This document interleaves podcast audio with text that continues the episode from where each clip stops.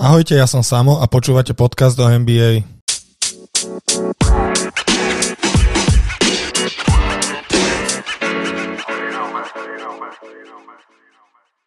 Po rekordne krátkej off-season sa nám najlepší basketbalisti planéty vrátili na palubovky a to je najvyšší čas, aby sme s Dostým pokecali o všetkom dôležitom. Takže ahoj Dosty. Ahoj, Samo, ďakujem pekne za pozvanie. Tak poďme hneď z hurta na prvú tému. E, vrátime sa ešte troška k off-season. Mm, na konci off-season prišla správa, ktorú asi veľa fanošikov očakávalo.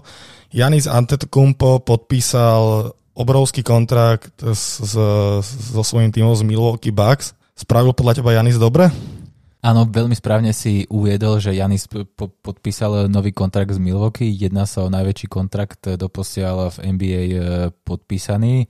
A či, či urobil dobre alebo nie, tak to je samozrejme otázka času. Ja si však osobne myslím, že minimálne pre ligu, atraktivitu ligy, konkurencieschopnosť ligy je určite dobré, že podpísal kontrakt z Milwaukee, teda s takým svojim e, materským tímom a je veľmi sympatické a ocenenia hodné, že sa rozhodol s týmom, e, že sa s týmto materským týmom rozhodol e, bojovať o titul, tak ako, si, tak ako kedysi Karim. Keď už hovoríš o tom titule, teda e, ja by som sa ťa možno opýtal, aké by malo Milwaukee ako organizácia spraviť kroky, aby okolo hviezdy Janisa postavali tým, ktorý by bol konkurencieschopný k titulu? To je veľmi do, dobrá otázka, pretože myslím si, že keď Milwaukee urobilo teraz v off-season nejaké celkom e, citeľné zmeny, tak e, osobne si myslím, že to ešte nie sú postačujúce zmeny na to, aby bol e, Milwaukee tým na titul, respektíve aj na finále, aj vzhľadom k tomu, že východná konferencia trošku posilnila proti predchádzajúcim rokom. Myslím si, že Janis urobil prvý taký lojálny krok a teraz je v podstate na ťahu management, aby v podstate ten tým okolo neho čo najviac vystúžil, aby možno aj e, nejakým spôsobom začal toho Antetokumpa viac e, využívať, aby ho skutočne vie viacej dávali na pozíciu 4, teda toho power forwarda, nenechali ho v podstate e, vydriblovávať z polovice a nabiehať doplných, tak ako to bolo v druhom kole playoff proti Miami. A určite tam treba podľa mňa ešte trošku posilniť tých roleplayerov. Tak ako sa v lete hovorilo o príchode Bogdanova Bogdanoviča, tak vtedy som naozaj si tak akože povedal, že Milwaukee naozaj posilnil, ale tak ukázalo sa to ako pomerne dosť fail, takže myslím si, že management ešte má, má dosť veľa priestoru, aby zapracovalo na vystúžení kadra. A vidíš nejakých hráčov v NBA, ktorí by sa ti Janisovi do Milwaukee hodili a boli by potenciálne akože schodní, aby tam išli v najbližšom, najbližšej sezóne, dajme tomu? Myslím si, že prvým správnym krokom bol angažovanie J.Ru Holida, ktorý je rozohrávač e, a vie veľmi dobre pracovať na pick and rolloch, teda na tých clonách. Je to určite lepší hráč do pick and rollu, ako bol George Hill a Eric Bledsoe. Ale ešte by som si tam určite vedel predstaviť nejakého takého klasického snajpera, e, teda ešte okrem Chrisa Middletona. Mne by sa tam napríklad hodil taký J.J. Reddick e, z Philadelphia, čo je naozaj taký taký rizí strelec, ktorý naozaj akože vie kempiť e, na tej trojke a vie, da, vie triafať e, veľké trojky. Takže môj typ napríklad je JJ Redick, ale nemyslím si, že sa tam v tejto sezóne dostane, pretože vo Filadelfii má celkom e, fajn zmluvu, ale určite keby bolo na mne tak takých takého jedného až dvoch čistých snajprov by to chcelo. Dobre, však Janisovi asi, ak jeho zmluve bolo povedané z každej strany toho strašne veľa. Možno by som sa presunul k ďalšej téme. E, ďalšou témou je ma James Harden. Ten sa vrátil vo veľmi pochybnej forme do tejto sezóny. Je otázkou, čo robil v tom Las Vegas. Rozpráva, že tam bol trénovať, nevyzerá to tak úplne.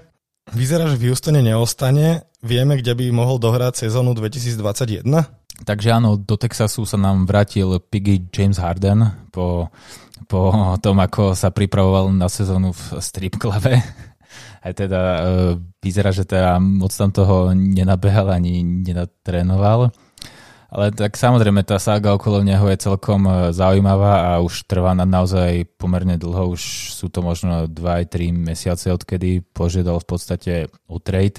No, hovorí sa na, najčastejšie o týchto troch tímoch, čo je Brooklyn, Philadelphia a Miami, myslím o Brooklyne už toho bolo povedané celkom dosť v predchádzajúcich e, podcastoch, že v podstate tam tie obavy o to, že by rozbil tú chemiu v týme sú dosť veľké a celkom reálne a opodstatnené. E, prichádza ešte stále do, do úvahy Miami a Philadelphia s tým v podstate, že Miami by si ale muselo rozbiť svoje mladé jadro, na ktorom teda pracovali ako Duncan Robinson, Tyler Hero a ešte by tam museli prehodiť minimálne nejakého skúseného veterána ako Andre Igodala. V prípade Filadelfie by to určite chcelo jedného z dvojice Joel Embiid a Ben Simmons, prípadne ešte, ešte nejakého jedného až dvoch hráčov do rotácie. Ako v prípade toho Bena Simonsa by to nemusel byť až taký márny ťah, si myslím, aj pre Houston, pretože Ben Simons, ako sa o ňom eh, dobre vie, není veľmi dobrý strelec a on potrebuje hrať rýchlo dopredu, nie do postavenej obrany. A Houston je práve ten tým, ktorý v podstate zakončuje rýchlo niekedy v 5., 6., 7., 8., 9., 10. sekunde, takže jemu by viac možno vyhovoval ten štýl, že rýchlo dopredu, lebo on v podstate v tej Filadelfii s tým Embiidom, ako nechcem ich ešte samozrejme nejako odpisovať, ale za tie posledné roky sa naozaj ukázalo, že v play-off, keď sa tá hra spomalí, tak eh, ten Embiid mu tam trošku zavadzia. Už Druhá vec je, že ako by si porozumel Embiid s Hardenom, keďže obidvaja sú v podstate dosť egocentrické typy, takže každopádne bude to ešte zaujímavé, ale ja si myslím, že s veľkou pravdepodobnosťou túto sezónu Harden ešte dohrá v Houstone. A z týchto troch tímov, ktoré si povedal pre teba, je ktorý najreálnejší? No, najreálnejšia je podľa mňa určitá Philadelphia, pretože s Brooklynom už bolo povedané, tam si v podstate asi aj management uvedomil aj teraz ohľadom na to, ako Brooklyn túto sezónu celkom dobre začal, je veľké riziko ho priniesť e, do Brooklynu. Miami, Miami tiež není podľa mňa až také veľmi reálne, pretože naozaj ten Tyler Hero je nevybrúsený diamant a bola by škoda ho odhodiť za momentálne síce výborného hráča, aj keď s trošku nadváhou, Takže tá Philadelphia, akože ten, ten eh, Ben Simmons není podľa mňa vôbec na zahodenie pre ten Houston, takže ak tak si myslím Philadelphia, ale NBA nás prekvapuje v podstate každým týždňom, mesiacom, takže uvidíme. A sú tam ešte v hre nejaké ďalšie týmy, také možno, že menej sa o nich hovorí, ale boli by pre Hardena možné? Čo, okrem týchto troch som ani tak e, nezachytil že by niekto v podstate mal ešte nejaký výrazný záujem o Jamesa Hardena, akože možno ich naozaj odratila tá nad vás, ktorú sa ukázal. Ale asi, asi aj možno ich e, odradilo aj ten typ e, jednania, ktoré prezentuje naozaj akože čítal som mnoho analýz, že v podstate James Harden teraz robí všetko preto, aby sa stal jednou z najnenávidenejších hviezd ligy, čo samozrejme mu akože neuberá jeho hračský kredit, ale minimálne akože ako vodca do šatne není podľa mňa asi ten najchcenejší hráč na trhu.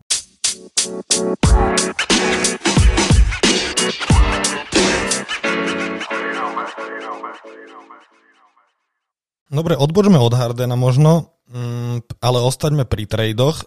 Vidíš túto sezónu nejaké trady, ktoré by mohli v NBA prísť? Čakané, možno menej čakané? NBA je známa tým, že v podstate v každej sezóne sa pomerne dosť veľa traduje, hlavne teda sa to blíži okolo tej All-Star prestávky, vtedy tie trady najviac e, naberajú na obrátkach. Podľa mňa z hľadiska tradeov je veľmi zaujímavý tým San Antonio Spurs, ktorý v podstate pre, smeruje do čistej prestavby, ktorá na takých možno, možno 60-70% už začala, ale stále tam majú takých e, veteránskych hráčov, ktorých by bol podľa mňa teda celkom určite záujem, ako napríklad Demar DeRozan a Lamarcus Aldridge. Predpokladám, že pokiaľ San Antonio chce ísť do takej poriadnej klasickej pres, prestavby, tak týchto dvoch hráčov určite musí vymeniť.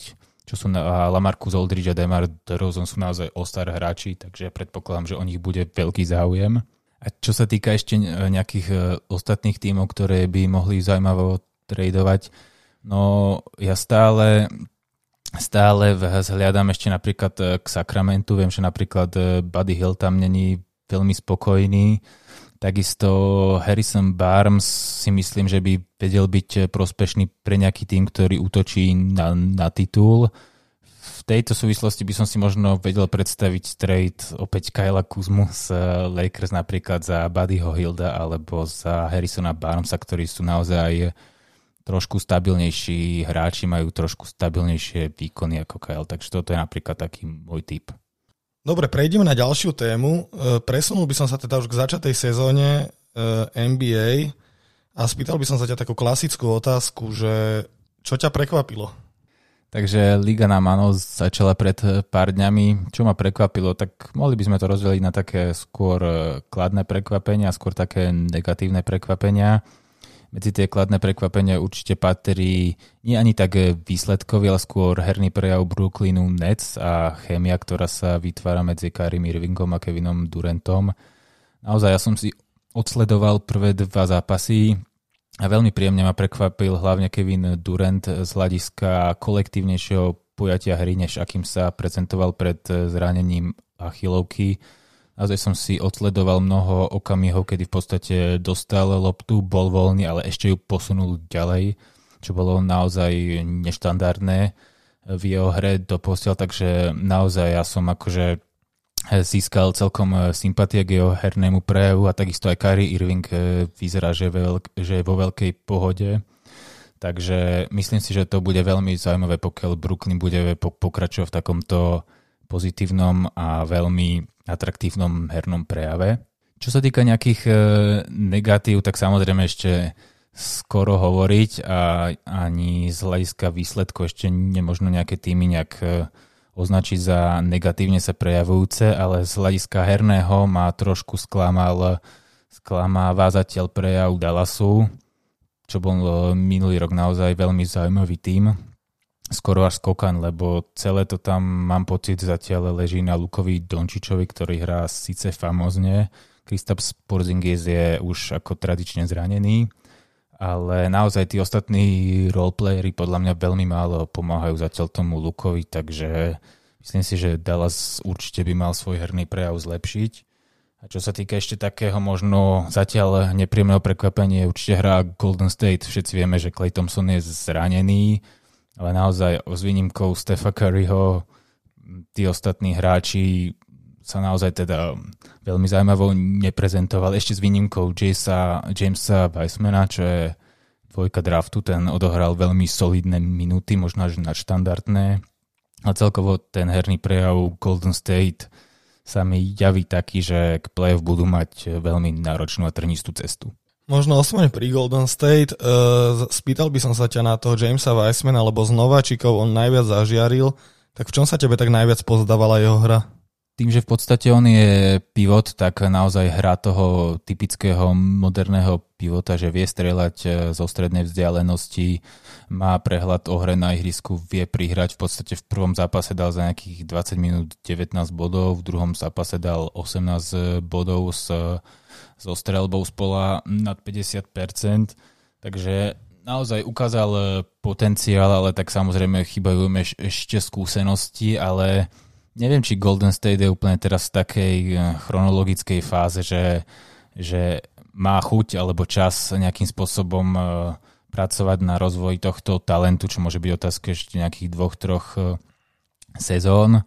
Podľa mňa Golden State sa prezentovali takou filozofiou, že, že chcú v podstate čím skôr zautočiť na titul. Takže ja si myslím, že pokiaľ James Wiseman bude v týchto výkonoch pokračovať, tak tak možno, že by ho boli ochotní aj, aj ponúknuť na nejakú výmenu za nejakého zaujímavého hráča, ale tak to samozrejme celkom, celkom e, predbieham. Ale obávam sa, že iba dvojica Steph Curry a James Wiseman nebude stačiť, pretože, pretože sú tam iní hráči, ktorí, ktorí mali zastúpiť zastúpiť Clay Thompsona, ako je napríklad Kelly Oubre z Phoenixu Suns a Andrew Wiggins, ktorý prišiel, ktorý v podstate jednotka draftu 2014 a doposiaľ svoj talent v NBA nerozvinul za 6 rokov. A v tých prvých zápasoch, ktoré odohral za Golden State sa prezentoval takým veľmi rozpačitým výkonom, takže obávam sa, že aj v tomto týme ostane Andrew Wiggins trošku za očakávaniami a celý tým možno trošku ostane za očakávaním aj túto sezónu a trošku sa možno aj obávam, že Stefa ho to opäť prestane baviť po nejakom tom mesiaci. Tak ešte stále ostanem pri Golden State. Posledná otázka k ním. Myslíš, že Clay Thompson je jediné, čo im chýba, alebo ešte, že nepomohol by im ani on, kebyže sa vráti? Myslím si, že chýba im určite výrazne, ale nemyslím si, že, že iba o ňom je v podstate ten herný prejav. Tam si treba možno uvedomiť to, že oni v podstate v tých majstrovských eh, sezónach mali okrem Kariho Greena a Thompsona vždy ešte nejakého kvalitného small forwarda v prvých dvoch sezónach. To bol práve Harrison Barnes, ktorý hrá v súčasnosti za, za Sacramento. A v ďalších dvoch eh, sezónach to bol práve Kevin Durant a v podstate týchto small forwardov doposiaľ kvalitne nenahradili. Akože prišiel sam tam teraz ten Andrew Wiggins, ale ten, ako som spomínal, hrá podľa môjho názoru dosť eh, ro- rozpačito. Celá jeho kariéra v NBA je zatiaľ taká trošku rozpačitá, takže ja si myslím, že im chýba kvalitný small forward a pokiaľ a chýbal im teda eš, ešte aj center, že dokým teda neprišiel práve tento James eh, Wiseman, takže uvidíme. No, myslím si, že není to iba o Klejovi Thompsonovi, je to celkovo, že chýba im kvalitný small, small forward. Dobre, toto by boli asi všetko moje otázky k NBA na teba. Myslím, že sme sa opäť veľa dozvedeli. E, my sme na Instagrame dali takú storku, kde sa nás mohli naši, pos- naši poslucháči alebo followery pýtať otázky a pár som sa ti ich rozhodol položiť. Jedna už možno zodpovedaná e, je otázka, čo vravíš na spoluprácu Durenta a Irvinga?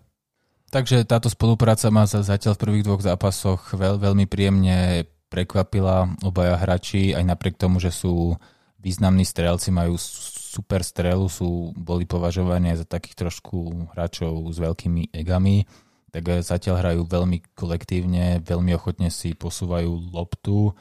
Tie útoky sú naozaj veľmi pozerateľné, majú hlavu a petu, takže ja som z ich herného prejavu zatiaľ veľmi príjemne prekvapený a budem sa iba tešiť, keď v ňom budú pokračovať ďalej.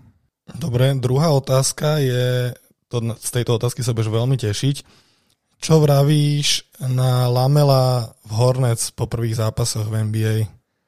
Fú, no, tak odohral, tuším, 2-3 zápasy. E, hneď v prvom naložil 0 bodov. V druhom zápase dal 13 bodov za 15 minút, takže sa trošku zlepšil. Veľmi, mi podo- veľmi sa mi herne podobá na Lonza. Naozaj, akože keď som videl v prvom zápase Lamela, tak uh, som mal pocit, ako keby som videl uh, Lonza. On určite akože má, má cit pre loptu, má cit pre ball handling, má cit e, pre asistenciu, ale tak tá strela je tam naozaj, oni to majú asi v génoch, taký ten čudný oblúk. Takže neviem, no ja mu budem držať palce, ale podľa mňa obdobne ako Lonzo bude, bude zatiaľ v tých prvých sezónach trošku podľa môjho názoru zaostávať um, za očakávaniami. A obávam sa, že ten Terry Rozier, čo je jednotka na, na rozohrávke v Charlotte, ho možno trošku udupe. Samozrejme, budem rád, keď akože nebude hrať na jeho úkor, ale pokiaľ akože naozaj Lamelo nezaboduje, tak sa tam z neho môže stať taký lavičkár a to je asi najhoršia vec pre rozvoj jeho talentu. Dobre, posledná otázka, možno bude taká rozmanitejšia a zabrdneme aj do histórie. Veľmi obľúbená téma o tom, kto je all-time najlepší hráč a otázka konkrétne znie, že kto bol lepší hráč v prime forme, či Jordan alebo LeBron? Buď objektívny. Fú, tak toto je otázka na samostatný podcast. To je taká trošku akože nešťastné, že až na záver. No, každopádne budem sa snažiť odpovedať čo najobjektívnejšie. Prime forma, no. Je veľmi dôležité si pri oboch hráčoch určiť, že ktorý, kedy a ako dlho tú prime formu prežíval. Pokiaľ si tú prime formu zoberieme v kariére Michaela Jordana a zaradíme ju do tej éry, kedy vyhral 6 titulov v podstate po sebe, šiestich finále od toho roku 91 po 98, tak je potrebné povedať, že v, tejto pra- v tomto období tejto prime formy bol Michael Jordan neuveriteľne dominantný a určite bol dominantnejší v tejto prime forme než v akýchkoľvek 6 po sebe nasledujúcich sezónach, ktoré v lige odohral LeBron James. Takže myslím si, že v prime forme bol Michael Jordan určite dominantnejší, to si treba objektívne a spravodlivo priznať. Na druhej strane musím trošku ako fanúšik trošku aj Lebrona podržať a myslím si, že, že Lebron je v tej prime forme od počiatku kariéry až do posiaľ. Myslím si, že tá jeho e, kariéra je celé obdobie prime timeu. Myslím si, že treba prihľadnúť na dĺžku prime timeu, v, v rámci ktorého LeBron hrá, lebo v podstate on je v lige od roku 2003. Stal sa novačikom roka, on v podstate ešte ako ani nie 25-ročný dotiaľ svoj tým prvýkrát e, do finále. Ešte ako 25-ročný sa stal najlepším strelcom ligy, ako 25-ročný sa stal MVP ligy a v podstate toto zopakoval o ďalších e, takmer 11 rokov neskôr, takže naozaj LeBron hrá 18. sezónu je podľa a stále v prime time, takže aby sme to tak nejako zhodnotili, tak e, prime time bol u Michaela Jordana výraznejší, ale u Lebrona je zase dlhší. Povedal by si, že v tom, že kto je lepší hráč, uh, hraje rolu tá dlhovekosť? Podľa môjho názoru určite áno, pretože v podstate v tom takom all-time liste hráčov určite hrá rolu práve to, ako dlho hrali a v akej uh, v akej forme hrali a v podstate LeBron je lídrom svojho týmu od prvej sezóny a myslím si, že bude až po poslednú, ktorú môže odohrať práve s Bronym. A možno ešte jedna otázka odo mňa, taká dodatočná k tomuto. Mňa vždy udivuje, že vždy sa rozpráva o Lebronovi a o Jordanovi a Kobe je ako keby tak na treťom mieste, že prečo to tak je, že Kobe je taký až ako keby tretí do partie? No toto je celkom e, náročná otázka na nejaké stručné a vecné zodpovedanie, ale tak e, posnažím sa. V podstate môže to byť aj tým, že v podstate Kobe a Michael Jordan proti sebe ešte hrali, takže oni v podstate si tú éru ako keby tak nejakým spôsobom e, prekryli. Kobe v podstate aj v tých v knihách, ktoré písal, tak uvádzal tam, že ako sa veľmi chcel učiť od Michaela Jordana, ako ho veľmi chcel eh, napodobniť, aký ním bol doslova až eh, posadnutý. Takže myslím si, že tá éra eh, Kobeho a Jordana bola v, sa v istom momente prekrývala a preto v podstate Michaela Jordana až tak neporovnávajú s Kobim, ako ho porovnávajú s Lebronom v podstate, lebo Michael Jordan v roku 2003 ukončil svoju kariéru a v podstate hneď po po tej e, free agency bol draftovaný LeBron, takže v podstate ich kariéry sa úplne, že akurát e, minuli. Ja si teda myslím, že, že, že LeBron tú Jordanovskú éru myslím si, že nahradil v týchto dvoch dekádach. Dobre, tak to by bolo asi všetko k NBA. Ja ti dosti ďakujem opäť, že si nám porozprával kopu zaujímavých informácií. Ďakujem pekne za, za pozvanie, budem sa tešiť znova. Vám ďakujem, že ste nás počúvali. Ahojte.